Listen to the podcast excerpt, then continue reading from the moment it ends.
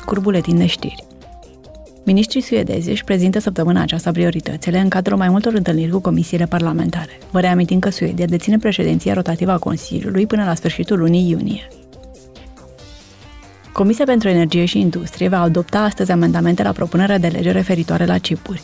Rolul ei este să consolideze industria semiconductorilor din Uniunea Europeană. Legea include prevederi pentru a sprijini inovarea, pentru a atrage investiții și pentru a construi o industrie internă mai puternică a semiconductorilor în urma crizei cauzate de pandemia de COVID-19.